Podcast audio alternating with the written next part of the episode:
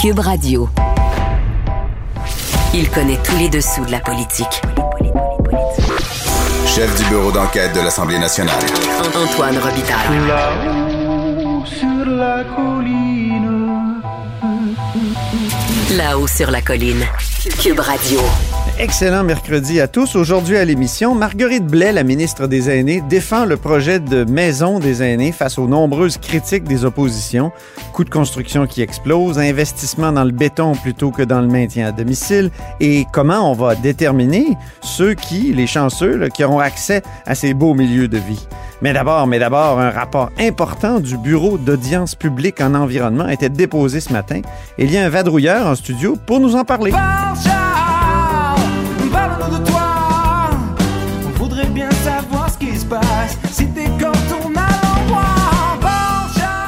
Bonjour Charles Le Cavalier, Bonjour Antoine. correspondant parlementaire au Journal de Québec et au Journal de Montréal. Coup dur, peut-être même fatal pour GNL Québec que ce rapport du BAP là, qui a été déposé ce matin. Comme on dit, c'est un coup de BAP dans le front pour GNL Québec.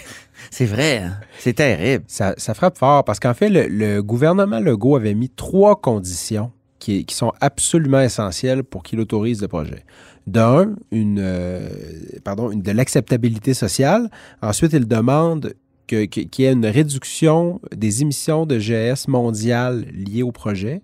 Je Mhm. reviendrai là. Oui. et euh, que ça participe à la transition énergétique. Eh bien, ces trois arguments-là se sont fait solidement battre en, en brèche le Vraiment. hein? oui, surtout du, au point de vue environnemental. Sur l'acceptabilité sociale, je, je passe rapidement.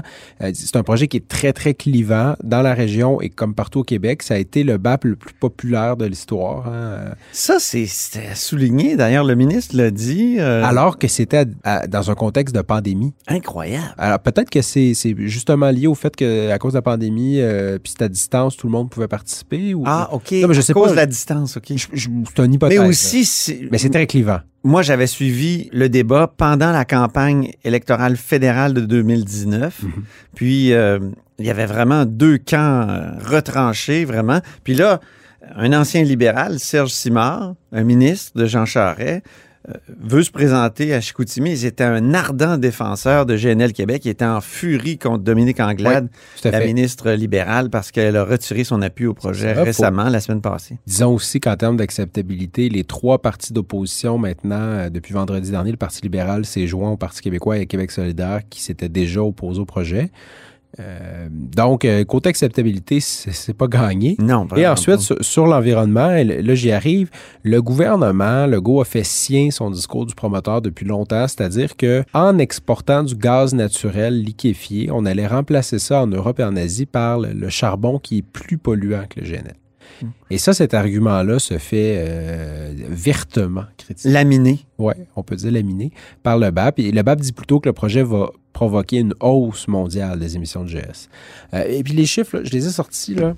Euh, bon, l'usine au Québec, ça va être, ça serait 657 000 tonnes de GS par année. Euh, bon, vous savez, on a fait un top 100 des pollueurs au journal. Oui. Vous pouvez consulter en ligne. Oui, Euh, tu as ça signé ça avec Annabelle Blais. en fin de semaine, ça, ça, ça placerait l'usine au 12e rang. Mais, mais l'usine, c'est rien. Euh, le BAP le souligne, c'est 1,5% des émissions du projet. Pour l'extraction dans l'Ouest canadien, si on parle plutôt de 7,1 millions de tonnes de GS par année. Pour vous donner une idée, là, euh, la cimenterie mécaniste, là, à pleine production, c'est 1,7 million de tonnes. C'est la cimenterie en Gaspésie. Exactement, qui, est la plus qui va être la plus polluante au Québec. Ben, juste pour l'extraction et le transport du gaz naturel, c'est 7,1 millions de tonnes. Et pour sa, son exportation, donc sa consommation en Europe, en Asie, c'est 37,6 millions de tonnes de GS par année. Pour vous donner une idée, là, le Québec en entier, par an, euh, émet 80 millions de tonnes de GS. Fait que là, ce projet-là, là, c'est 45 millions de tonnes, donc Ah oui. un peu plus de la moitié de l'ensemble des GS.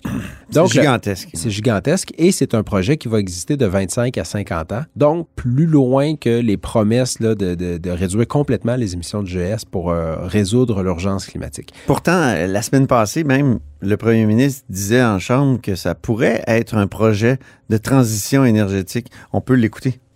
L'idée derrière euh, les projets de gaz naturel euh, liquéfié, c'est de dire que c'est une énergie de transition. Donc, si ça remplace des énergies, par exemple, qui sont produites avec du charbon, la planète est gagnante. Alors, c'était jeudi dernier en Chambre. Euh, Le premier ministre disait la planète est gagnante. Or, le, le, le- le rapport du BAP nie complètement cette, euh, cette interprétation-là. Complètement. Donc, il demande au promoteur de, de retourner à sa planche à dessin. Ouais. Puis je vois pas, le ministre, le ministre Charette a réagi au dépôt du rapport en disant euh, la balle est maintenant dans le camp, sa ligne, là. Vous savez, en politique, des fois, il y a des lignes. Alors la ligne du ministre, c'est la balle est dans le camp du promoteur parce qu'il doit rendre euh, une décision au Conseil des ministres d'ici la fin de l'été, à savoir s'il autorise ou non le projet. Et là, il dit ben, c'est au promoteur maintenant de, de nous démontrer que ça va réduire le GS. Comment il peut changer l'argumentaire? Parce qu'il a dit qu'il faut qu'il revoie son argumentaire. Qu'est-ce qu'il pourrait faire? C'est c'est vraiment Le un ministre- mystère. hein? Le ministre n'a pas voulu s'avancer. C'est vraiment un mystère. Alors, ça, ça sent pas très bon pour le promoteur qui dit qu'il qu'il prend ce rapport-là de façon lucide euh, en, sa- en sachant qu'il y a des devoirs à faire. là. Au-delà de- du calcul qui est fait de dire on change le, le charbon par du gaz naturel, même ça, c'est contesté, c'est-à-dire d'un point de vue de transition énergétique. Parce Ah oui? que, oui, parce que c'est du gaz naturel qui est extrait du gaz de schiste, là, comme on dit. Donc, ce sont des puits qui, qui ont des fuites généralement. Donc, il y a, il y a du méthane qui s'échappe. Le méthane est beaucoup plus Dommageable. dommageable Eh oui. que, que À l'effet de serre. ben à oui. l'effet de serre, pardon, que le gaz carbonique. là. Et euh, il y a- tout le temps des- de la fuite là, qui, qui se produit dans le transport, là, donc dans le, dans le gazoduc. Donc, si on calcule ces fuites-là, ben finalement, euh, c'est pas si avantageux par rapport au charbon. Et euh, ça, c'est l'autre argument que le, que le BAP met de l'avant. Il dit si, bon, puisque c'est une usine qui est là pour longtemps, de 25 à 50 ans, euh, avec les investissements qu'on fait, j'imagine plus 50 que 25, ben ça veut dire des contrats d'approvisionnement à long terme pour des pays qui vont maintenant s'appuyer sur du gaz naturel et qui vont peut-être pas faire une transition énergétique directement du charbon à des énergies renouvelables. Euh, ils contestent aussi la vision de, de- de- du gaz naturel liquéfié comme étant une énergie de transition. Ça sera pas facile à remonter la pente pour les promoteurs du projet. Déjà que sur le plan strictement économique, ça va très mal, ce projet-là. On peut écouter le premier ministre là-dessus, d'ailleurs. Encore jeudi dernier. Ce que j'ai dit, Monsieur le Président, hier, c'est que la chef parlementaire de Québec solidaire, puis aujourd'hui euh, la chef de l'opposition officielle, défonce une porte ouverte. Défonce une porte ouverte. Là. Elle prend son élan pour défoncer la porte qui est déjà ouverte, risque de se retrouver à terre. Monsieur le Président, on a une situation actuellement où on a un groupe de promoteurs qui cherchent du financement depuis deux ans, c'est pas plus, puis qui n'en trouvent pas. C'est difficile déjà pour GNL Québec. Avec ce coup de BAP dans le front, comme tu l'as dit, Charles, on peut se questionner sur la viabilité du projet. Mais dis-moi, Charles, pour qui ça serait bon, ce projet-là? Ça serait bon pour l'Ouest. Ah, c'est ça. Ah, ben oui, parce que Jason Kenney. Le BAP dit le projet en lui-même, bon, durant la construction, évidemment, de la portion du gazoduc sur le territoire québécois et de l'usine, ça va effectivement créer beaucoup d'emplois. Mais une fois que l'usine est en fonction, là, de mémoire, je pense qu'on parle d'à peu près 200 emplois pour faire fonctionner l'usine.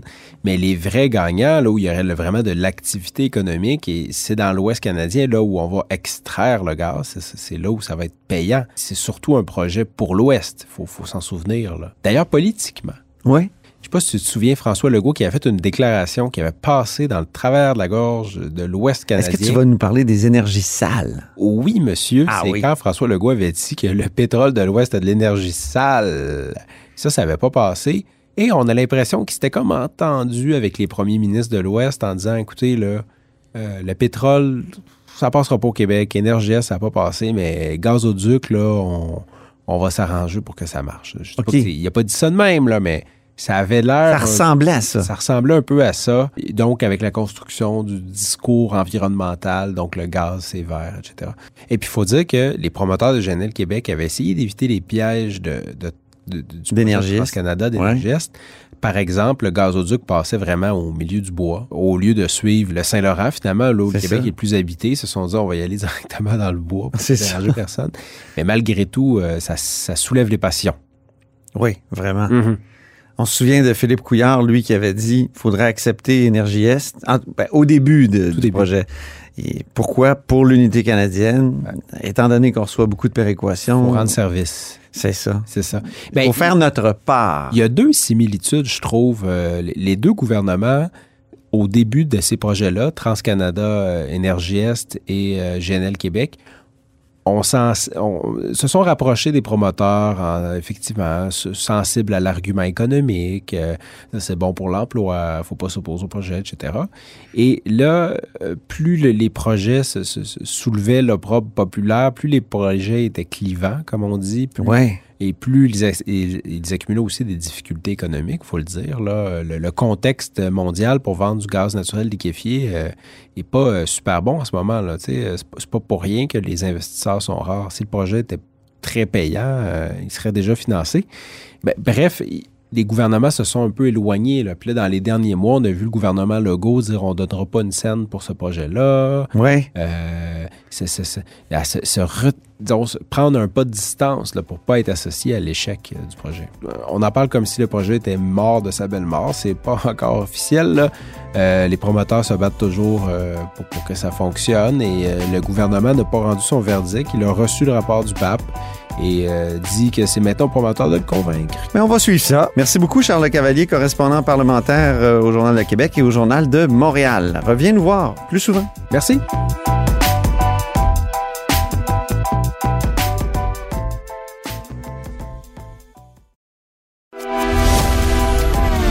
Grand philosophe, poète dans l'âme, la politique pour lui est comme un grand roman d'amour. Vous écoutez Antoine Robitaille. Là-haut sur la colline. Les maisons des aînés font l'objet actuellement de critiques sévères de la part des oppositions. On en parle avec la ministre des aînés elle-même, Marguerite Blais. Bonjour. Bonjour, M. Robitaille. Donc, les, les, oppositions réclament un coup de barre dans ce dossier-là, estiment qu'il y a une explosion des coûts, qu'on est passé de 1 milliard prévu à 2,3 milliards. Est-ce que c'est trop cher, les maisons des aînés? Ben, écoutez, il n'y a rien de trop cher pour nos aînés actuellement. Pendant des années, on a négligé nos CHSLD. On a des établissements qui sont vétus.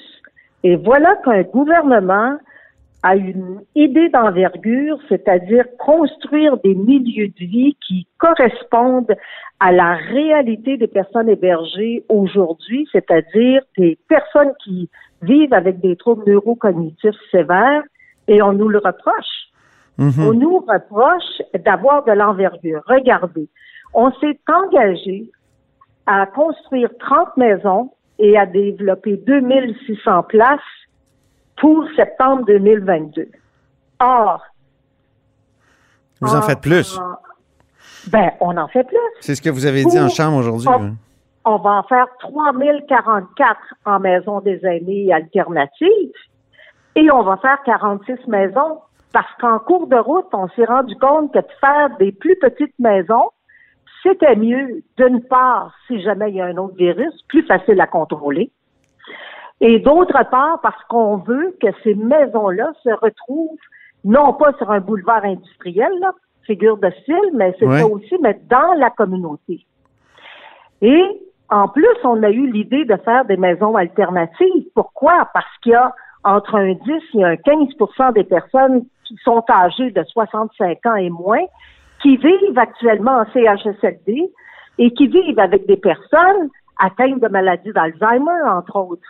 Alors, la communication n'est pas la même, les loisirs ne sont pas les mêmes, donc on va faire des maisons un peu plus adaptées à leur réalité, avec beaucoup plus de technologie, écoutez, de la domotique, on va faire en sorte que ces personnes, même si elles sont hébergées, parce qu'elles ne peuvent plus vivre à la maison, soient en mesure d'avoir quand même une qualité de vie.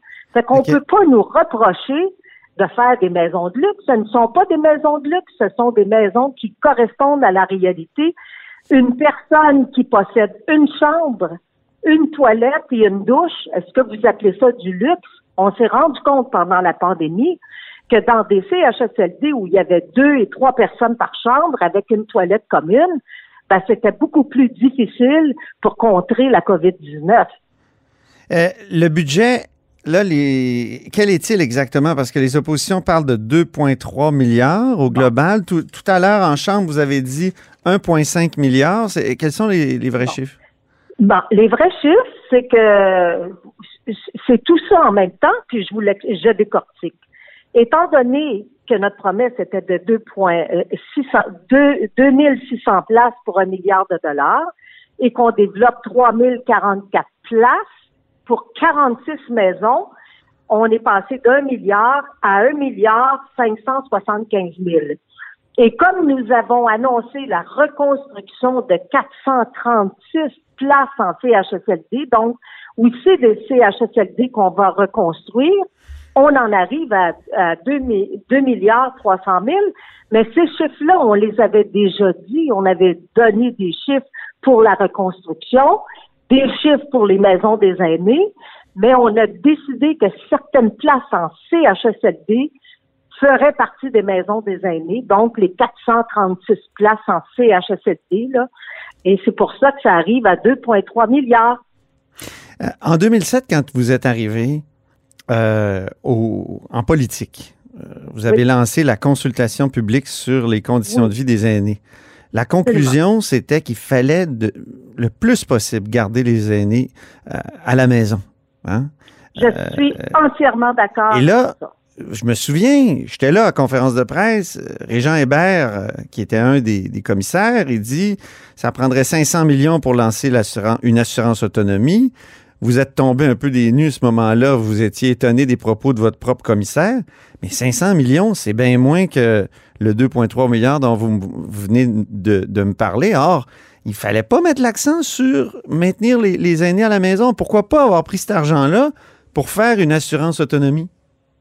Deux choses, M. Robitaille. Tout d'abord, la raison pour laquelle je suis restée étonnée, quand nous sommes trois co-présidents dans une consultation publique, que nous faisons ensemble, que nous rédigeons ensemble le rapport et que nous déterminons ce qui sera dit dans une conférence de presse, qu'un des commissaires, un des coprésidents sorte comme ça euh, de son chapeau 500 millions sans que les deux autres euh, le sachent, c'est ça qui a été surprenant.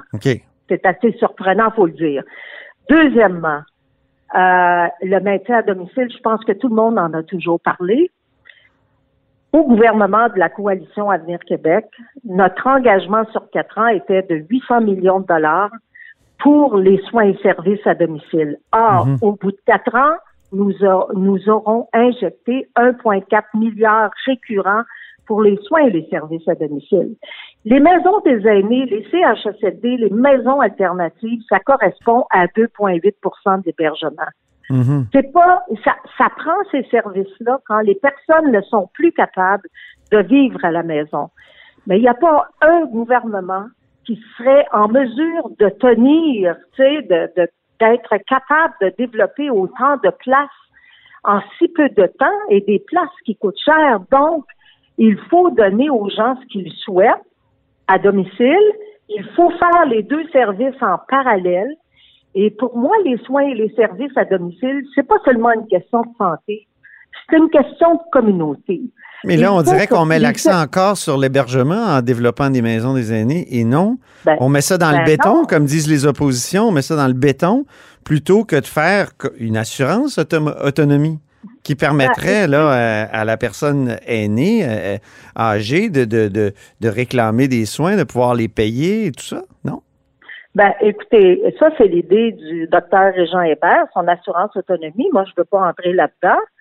Euh, il n'avait même pas réussi à obtenir les sommes d'argent qu'il souhaitait de son président du Conseil du Trésor pour être en mesure de mettre en place son assurance autonomie. Ce que je suis en train de vous dire, c'est que nous travaillons en parallèle à la fois sur la reconstruction des CHSLD, des maisons des aînés, mais surtout en amont des soins et des services à domicile. On est en train de retravailler tout l'aspect on développe, écoutez, on développe des maisons de répit, là, les maisons de répit, euh, les maisons Gilles Carle, la Fondation Gilles Carle, on va euh, dépasser notre objectif. Ça va faire à la fois des lits de répit, mais aussi des centres de jour. On développe la gériatrie sociale, à la fois avec la Fondation Âge, le docteur Stéphane Lemire, et aussi à Montréal avec le docteur David Lucier. Euh, il faut que ce soit les soins et les services. Là, c'est pas seulement ça, c'est aussi la question du transport, la question de l'habitation, la question des municipalités et MRC Amis des aînés. On en a plus de 1000. Et ces gens-là doivent aussi s'impliquer au niveau de comment on fait en sorte pour garder nos personnes âgées sur notre territoire. C'est pas seulement une question de santé, là, c'est une question aussi d'insertion dans la communauté. Et c'est là-dessus qu'on va travailler. Et euh, c'est un beau chantier. Donc, la priorité, c'est le maintien à domicile. Mais vous le savez comme moi, on vit plus longtemps, puis il y a des gens qui peuvent plus rester à la maison. Moi, j'ai visité beaucoup de CHSLD, je vous l'ai dit.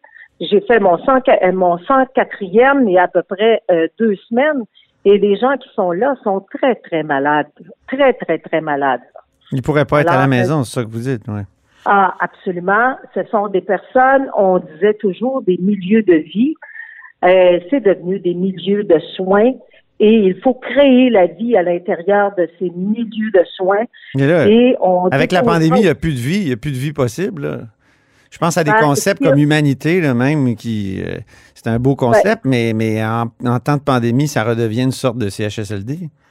Ben, écoutez, on a amélioré beaucoup de choses. euh, et- et on a, si on a été capable, si on a été capable d'embaucher 8000, un peu plus de 8000 préposés aux bénéficiaires, il y a une cohorte de 1000 actuellement euh, en train d'être formée pour atteindre notre objectif de 10 000. Si on a été capable d'embaucher un gestionnaire par CHSLD, comment voulez-vous, en temps de pandémie, quand il n'y a pas de patron dans un établissement, être capable de prendre des, une direction euh, par rapport à ça? Quand on a coupé aussi les cliniciens en prévention et Oui. contrôle des infections, c'est c'est pas des, des, des farces, là, c'est la vérité, là.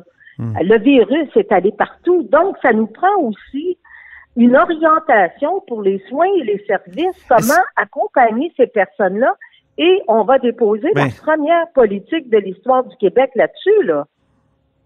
Mais on, l'opposition dit que ça va être difficile de trouver du personnel pour euh, toutes ces maisons des aînés-là, surtout que vous avez parlé d'un ratio 1-1, un employé pour un, un euh, bénéficiaire. C'est ce que disait Monique Sauvé du Parti libéral ce matin. Est-ce que Ben, c'est vrai d'abord que vous avez dit ça? Deuxièmement, est-ce que c'est est-ce que c'est pas euh, impossible? Parce qu'on l'a vu, là, il- on a de la misère à, à avoir tout le personnel possible euh, dans ces maisons-là, dans ces, ces maisons d'hébergement. Moi, je répondrai pas à Mme Sauvé, là, par aujourd'hui, mais ce que je veux vous dire. Mais l'avez-vous dit il y a- 1-1? L'avez-vous dit le ratio 1-1? Ça se peut que j'ai dit ça au crédit l'année passée. La- ça se peut que j'ai dit ça. Est-ce que c'était une erreur là. ou? Parce Ben, qu'un 1-1, c'est c'est comme pas soutenable. C'est beaucoup. C'est beaucoup. Un, un, c'est beaucoup. Mais euh, ce qu'il faut savoir, c'est que dans les maisons des aînés, d'une part, ce seront des, euh, des multiples de 12, des petites unités de 12. Dans un CHSLD, c'est 16 chambres. Dans une maison des aînés, c'est 12, 12 chambres avec une petite salle à manger, un petit salon. Donc, comme des petites maisonnées à l'intérieur, beaucoup plus facile pour le personnel d'être en mesure de prendre soin de la personne. Donc, les personnes en perte d'autonomie physique vont pouvoir se retrouver en- en- entre elles et les personnes en perte d'autonomie cognitive, dépendamment de la sévérité, vont pouvoir se retrouver dans une unité. Le fait aussi d'avoir une douche adaptée, Hmm. quand on parle d'explosion de coûts, au début, là, il n'était pas question d'avoir une douche par chambre. J'ai trouvé que c'était une excellente idée. Et vous savez pourquoi? Parce que ça va être beaucoup plus facile de pouvoir donner les soins d'hygiène à la personne et ça va aider aussi à contrer tous les virus. Mhm. C'est une question de sécurité. Puis si les coûts, on dit que les coûts vont exploser, il n'y a personne qui peut nous euh, reprocher de mettre plus de ventilation mécanique, euh, d'agrandir les salles à la salle à manger pour le personnel, de mettre des toilettes supplémentaires pour le personnel, de mettre Donc- des lavabos pour laver leurs mains, de leur mettre des casiers, de faire des sacs entre les Donc, ça va être des endroits, ça va être des endroits euh, où il, il va faire bon vivre, là. Ça va être, euh, Ben, ça va être des endroits premièrement, là, mais on qui, a mais qui, mais qui va y avoir a- accès? Qui va y avoir accès? Encore, euh, l'opposition, là, Monique Sauvé dit qu'il y a un mystère qui plane autour de la sélection des heureux élus. Il y a la loterie Marguerite, dit-elle. Ben, écoutez, là, ça, ça s'appelle la démagogie. Et c'est c'est- c'est le travail des, des- de l'opposition de, de dire des choses comme ça. Les gens qui vont aller en maison des aînés, c'est la même façon de procéder que dans un CHSLD. Les mêmes coûts, on va payer les mêmes coûts. Les gens vont, vont s'inscrire et puis quand quand ce sera quand la place sera libre, la place sera accessible, ben, c'est certainement pas la loterie Marguerite Blais. Là. Ça, vraiment, là, ça, euh, je sais pas pourquoi on dit des choses de cette nature-là. Pourquoi on dirait qu'on est né pour un petit pain? C'est ça. On dirait qu'on n'est pas capable d'avoir d'ambition au Québec. Je reviens sur mes sur les CPE. C'était une très grande ambition, ça, de vouloir faire des centres de la petite enfance. Aujourd'hui, on voit que ça porte des fruits. Ben, c'est la même chose qu'on veut faire avec les maisons des aînés.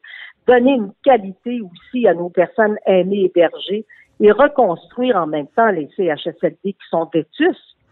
Ça aurait dû être fait il y a de très nombreuses années.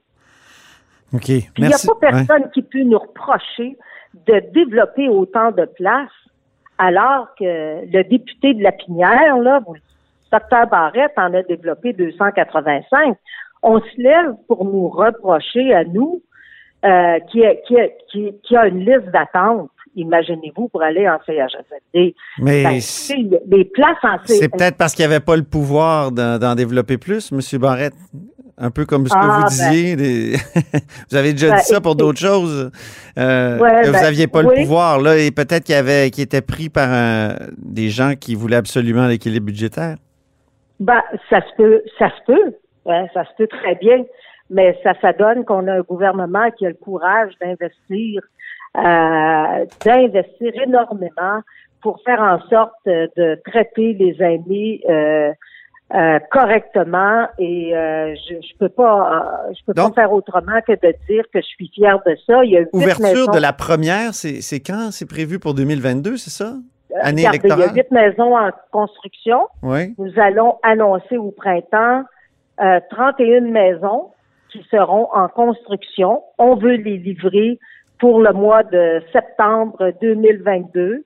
C'est ça l'objectif. On a quasiment euh, acheté tous les terrains. Il en reste six qui sont actuellement en négociation, presque terminés. Alors, euh, on est sur la bonne voie. Là. Quand on dit que les terrains sont pas achetés, c'est faux. Là. Et je n'ai pas arrêté de, de signer avec le ministre Dubé. Des, des, Donc, la euh, première va ouvrir septembre 2022, c'est ça? Ben, je peux pas vous donner la date précise. On OK. espère qu'elle va ouvrir avant. C'est ça qu'on espère qu'elle va ouvrir avant. Merci que, beaucoup. Merci Ben, beaucoup, Marguerite Blais. Merci. Au revoir. ministre responsable des aînés. Et c'est tout pour La Haut sur la Colline en ce mercredi. Merci d'avoir été des nôtres. Euh, N'hésitez surtout pas à diffuser vos segments préférés sur vos réseaux. Et je vous retrouve demain.